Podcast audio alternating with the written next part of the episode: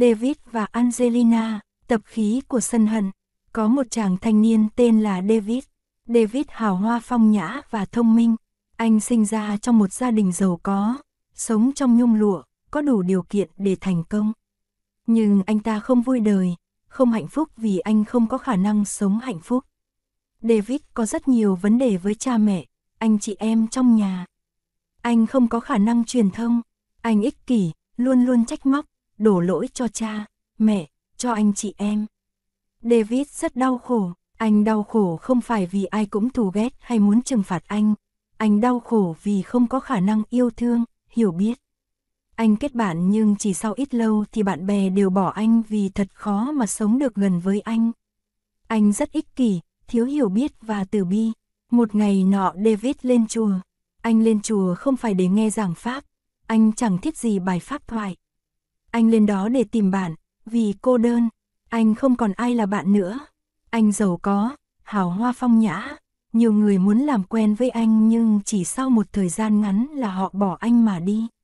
Sáng hôm ấy anh lên chùa vì cô dơn, vì thiếu bạn. Trên đường tới chùa David nhìn thấy một thiếu nữ xinh đẹp từ trong chùa đi ra. Anh ta vô cùng cảm xúc trước người đẹp và đem lòng yêu mến tức thời. Anh ta không còn thiết tới chùa, anh quay lui để theo chân người đẹp. Nhưng vì đường đông người, chen chân không kịp và người đẹp mất dạng. Sau một giờ tìm kiếm không ra, David ra về mang theo hình ảnh người đẹp trong tim. Anh ta mất ăn, mất ngủ. Qua đêm thứ ba, anh ta nằm mộng thấy một ông già quắc thước, dâu dài trắng phau, cho anh ta hay, nếu muốn gặp người đẹp hôm kia thì ngày mai ra chợ đông. David tỉnh dậy, không ngủ được, lòng nôn nao chờ trời sáng để đi tìm người đẹp. Sáng hôm đó anh ra chợ đông, chợ đang lúc vắng người, anh đi vào quán sách xem quanh. Bỗng nhiên anh thấy trên vách treo hình một người đẹp giống hệt người đẹp mà anh đã gặp hôm trước. Cũng cùng đôi mắt ấy, mũi ấy, miệng ấy. Anh ta nghĩ thầm đây có lẽ là người đẹp mà ông già trong mộng cho anh ta biết. Có lẽ anh không có phước phần để gặp được một người thật mà chỉ gặp một hình ảnh trong tranh. Anh ta bèn dốc hết tiền túi mua bức tranh về và treo lên vách phòng anh trong khu đại học, campus. David sống cô độc, không có bạn. Có ngày anh trả tiết ra phòng ăn khu đại học, cafeteria, chỉ ăn mì gói qua bữa. Chắc bạn đã đoán ra được rằng David là một người Á Đông. Hôm đó David nấu hai tô mì, một tô cho anh và một tô anh đặt trước bức tranh. Anh ta ăn mì và thỉnh thoảng nhìn lên bức tranh như để mời người đẹp trong tranh cùng ăn. Nhiều người không có khả năng truyền thông với những người chung quanh. Họ nuôi mèo hay chó để cho có bạn, để chăm sóc, thương yêu. Thương yêu chó hay mèo dễ hơn vì chó, mèo không bao giờ tranh cãi. Có thể là chó, mắng mèo mà không sợ chúng phản ứng. David cũng vậy, anh ta có thể sống hòa bình với người đẹp trong tranh, nhưng nếu có người đẹp thực sự đó chưa chắc anh ta đã có thể sống với người ấy quá 24 giờ. Một ngày nọ, David cảm thấy tuyệt vọng, không thể nuốt hết tô mì. Cuộc sống đối với anh không còn gì hương vị nữa. Anh ta nhìn lên bức tranh như muốn nói với người đẹp trong tranh, sống như thế này thì có ích chi. Bỗng nhiên anh ta thấy người đẹp trong tranh nháy mắt và mỉm cười với anh. Anh ta sững sờ tưởng mình đang nằm mộng. Anh ta dụi mắt nhìn lại thì chỉ thấy người đẹp đứng yên bất động trong tranh. Vài ngày sau anh lại thấy người đẹp trong tranh lại nháy mắt và mỉm cười. Anh ta rất ngạc nhiên và ngẩn người ngắm bức tranh. Bỗng nhiên người đẹp từ trong tranh bước ra thành một người thật. Ta hãy gọi tên nàng là Angelina, người đẹp thiên thần, Angel. Bạn không thể tưởng tượng là David sung sướng đến mức nào. Có được một người đẹp như vậy làm bạn là như lên thiên đàng. Nhưng bạn cũng đoán ra được câu chuyện sẽ kết thúc như thế nào rồi. Vì không có khả năng sống hạnh phúc, ngay cả với một người tươi mát, dịu dàng như Angelina, chỉ 3, 4 tháng sau thì Angelina bỏ chàng.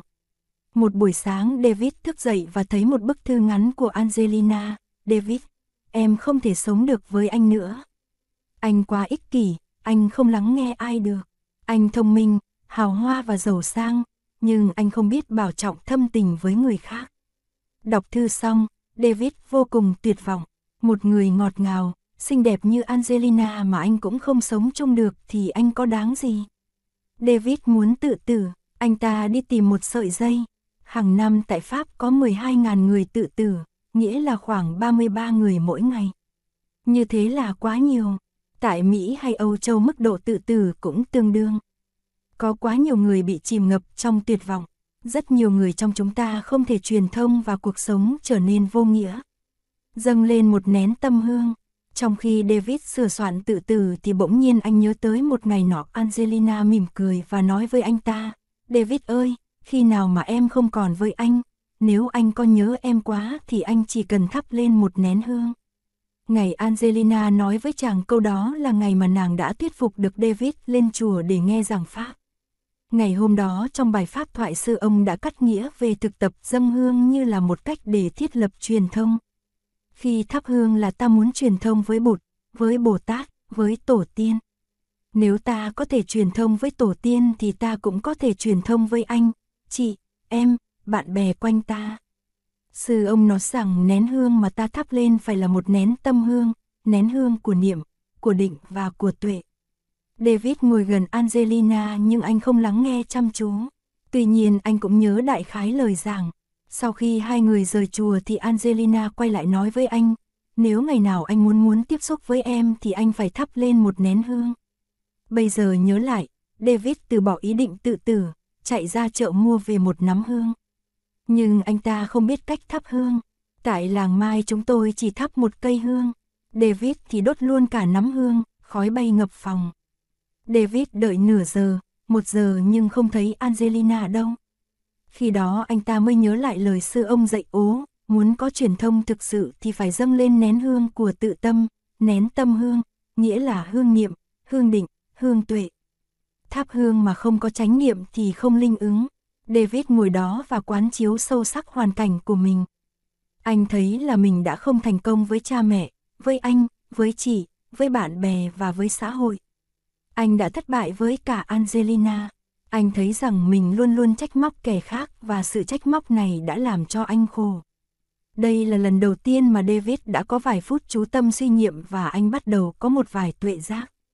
Đây là lần đầu tiên anh đã ngồi im lặng quán chiếu và thấy mình đã bất công với cha mẹ. Anh cũng thấy rằng truyền thông giữa anh và cha mẹ anh mà không có được là do lỗi của anh. Anh đã trách móc tất cả mọi người, cho đến hôm nay anh mới hiểu rằng anh chịu trách nhiệm. Ngay cả đến một người xinh tươi, ngọt ngào như Angelina mà anh cũng thất bại. David khóc, lần đầu tiên David khóc. Anh thật tình hối hận vì cách đối xử của anh với cha mẹ, anh chị em, bạn bè. Anh nhớ tới những đêm khuya anh say rượu về nhà đánh đập, hành hạ Angelina. Anh suy nghĩ như vậy và đột nhiên giọt từ bi thấm vào tim anh, một trái tim đầy đau khổ và thương tích. Cứ thế mà anh khóc, càng khóc anh càng cảm thấy nhẹ bớt trong lòng. Bên trong anh bắt đầu có một sự chuyển hóa. Anh bắt đầu hiểu những gì mà Angelina muốn nói với anh. Đó là nếp sống theo năm thực tập chánh niệm, năm giới, thực tập nghe sâu và ái ngữ. Anh muốn làm mới và tự nhủ thầm nếu mà Angelina trở lại thì anh sẽ là một con người khác. Ta sẽ biết cách săn sóc nàng, sẽ biết xây đắp hạnh phúc. Ngay khi đó thì có tiếng gõ cửa và Angelina bước vào. Angelina đã trở lại, David chỉ thực tập trong vòng một giờ mà sự chuyển hóa đã là sâu sắc. David và Angelina đang có mặt với chúng ta. Đừng có nghĩ rằng David chỉ là một nhân vật trong chuyện, một nhân vật của thời xưa. Không, David vẫn còn sống, anh ta đang ngồi chung với chúng ta hôm nay, tại đây. Angelina cũng vậy, hãy nhớ rằng David là một thanh niên thông minh, hào hoa nhưng anh có một tập khí sâu dày là luôn luôn trách người khác đã làm cho mình khổ. David không thể truyền thông với cha mẹ, anh chị em, hay bạn bè. Anh đã làm cho họ đau khổ. Thực tình anh không muốn làm vậy, nhưng vì tập khí trong anh quá mạnh, anh không thể tránh được. David rất cô đơn, anh nghĩ là trên đời không có ai cô đơn hơn anh. Anh khao khát có một người hiểu anh, kề cận anh. Tất cả chúng ta cũng đều có ước muốn ấy đó là tâm lý thường tình. Ta cần một người thật sự hiểu và giúp ta đối phó với những khó khăn của cuộc sống. Vậy thì trường hợp của David cũng dễ hiểu thôi. David đã có những ước vọng sâu xa. David đã gặp nhiều khó khăn. Rồi Angelina đã đến trong đời chàng. May mắn đó cũng có thể xảy ra cho chúng ta. Thỉnh thoảng một người rất mực tử tế đã đi vào cuộc sống của ta. Nếu biết trân quý, chăm sóc người ấy thì cuộc đời của ta sẽ thêm nhiều ý nghĩa. Nhưng nếu ta không biết chăm sóc tự thân, không biết chăm sóc tập khí thì ta sẽ không biết cách chăm sóc Angelina của ta. Ta có thể giận dỗi, đầy đọa nàng. Vì thế mà Angelina đã bỏ ta mà đi bởi vì Angelina đã đau khổ quá nhiều vì ta. Giữ gìn Angelina trong cuộc sống. Ngày mà Angelina bước ra khỏi bức tranh và trở thành một người thật, Angelina nhìn David, nở nụ cười thiên thần. Nàng nhìn tô mì gói và nói, mì như, dậy, mà anh ăn được. Xin chờ cho một chút, rồi nàng biến mất. Trong khoảnh khắc Angelina trở lại với một giỏ rau cải tươi và nấu cho David một tô mì ngon lành khác hẳn với tô mì ăn liền mà David thường ăn. Angelina có tài, nàng biết cách làm cho bạn hạnh phúc. Nhưng nếu bạn không có lòng biết ơn, bạn thiếu hiểu biết thì bạn không thể giữ mãi Angelina. Và vì thế mà Angelina đã bỏ bạn mà đi. Có thể bạn là Angelina, và vì David là một người khó sống chung cho nên bạn phải bỏ đi, mặc dầu bạn đã cố gắng hết lòng. David đã không thể nhận ra rằng bạn là Angelina của mình. Tập khí thúc đẩy anh tiếp tục một cuộc sống, một lề lối tiêu thụ tàn phá thân tâm. Mặc dầu bạn năn nỉ hết lời David vẫn không ngưng uống rượu. Đêm đêm có thể là David đã từ quán rượu về say xưa và hành hạ bạn. Mặc dầu bao nhiêu cố gắng, ngọt ngào, kiên nhẫn anh cũng vẫn cắt lời bạn, không cho bạn nói hết câu. Anh không có khả năng lắng nghe bạn, bạn kiên nhẫn, nhưng tới một lúc mà bạn không thể chịu được nữa. Không thể nào có truyền thông và bạn đành bỏ cuộc. Angelina của bạn bây giờ ở đâu? Ai là David và ai là Angelina? Tôi muốn quý vị trả lời cho tôi câu hỏi đó. Có phải bạn là David? Nếu bạn là David thì Angelina của bạn bây giờ ở đâu? Nàng còn đó với bạn hay không? Hay là nàng đã bỏ bạn mà đi? Bạn đã làm chi cho nàng? Bạn đã đối xử với nàng như thế nào? Bạn có chăm sóc nàng hay không? Bạn có làm cho nàng hạnh phúc? Bạn phải tự hỏi bạn những câu hỏi đó. Angelina của tôi, bây giờ nàng ở đâu? Nàng ở đâu bây giờ? Tôi đã làm chi cho nàng? Đó là những câu hỏi rất quan trọng, những câu hỏi giúp ta nhìn sâu. Đây là thiền tập, thiền tập đích thực. David có thể là người bạn đường của bạn. Angelina có thể là người bạn đường của bạn. Angelina có thể là phái nam hoặc phái nữ. David cũng vậy, Angelina đi vào cuộc sống của bạn. Ban đầu thì bạn rất hạnh phúc, bạn trân quý nàng.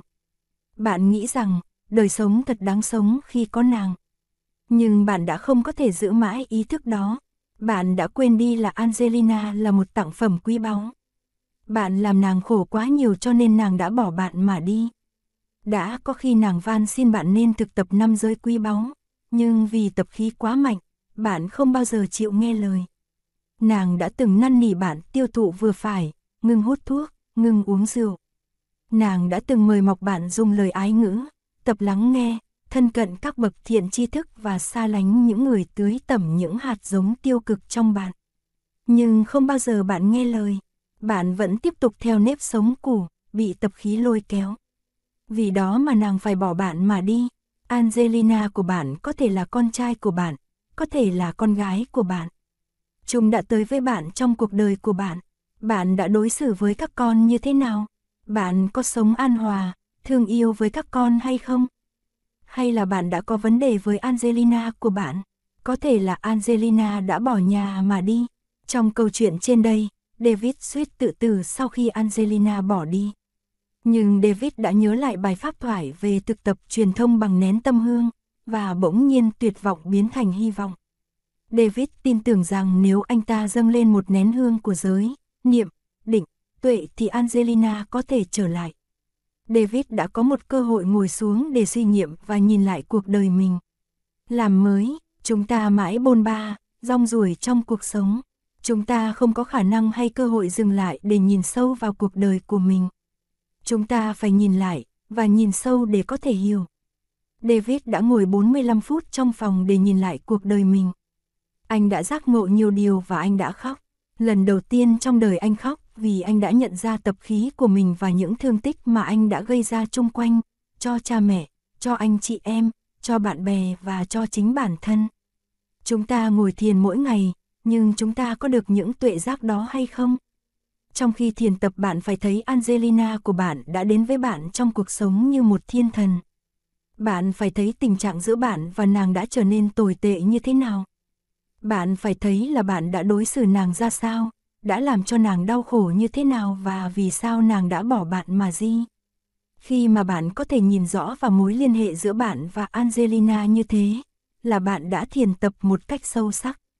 Tuệ dễ mà bạn có được sẽ cho bạn biết là bạn phải làm gì và không nên làm gì. Bạn có thể dâng lên một nén tâm hương và gọi Angelina trở về. Angelina luôn luôn vẫn còn đó, tình thương yêu vẫn còn trong nàng, nàng sẵn sàng tha thứ, nếu bạn biết cách thắp lên một nén tâm hương, nén hương của giới, định và tuệ. Bạn có thể là một người may mắn, bởi vì đã có hơn một Angelina đi vào cuộc đời bạn. Người bạn đường của bạn, cha mẹ, các con của bạn đều là những Angelinus của bạn.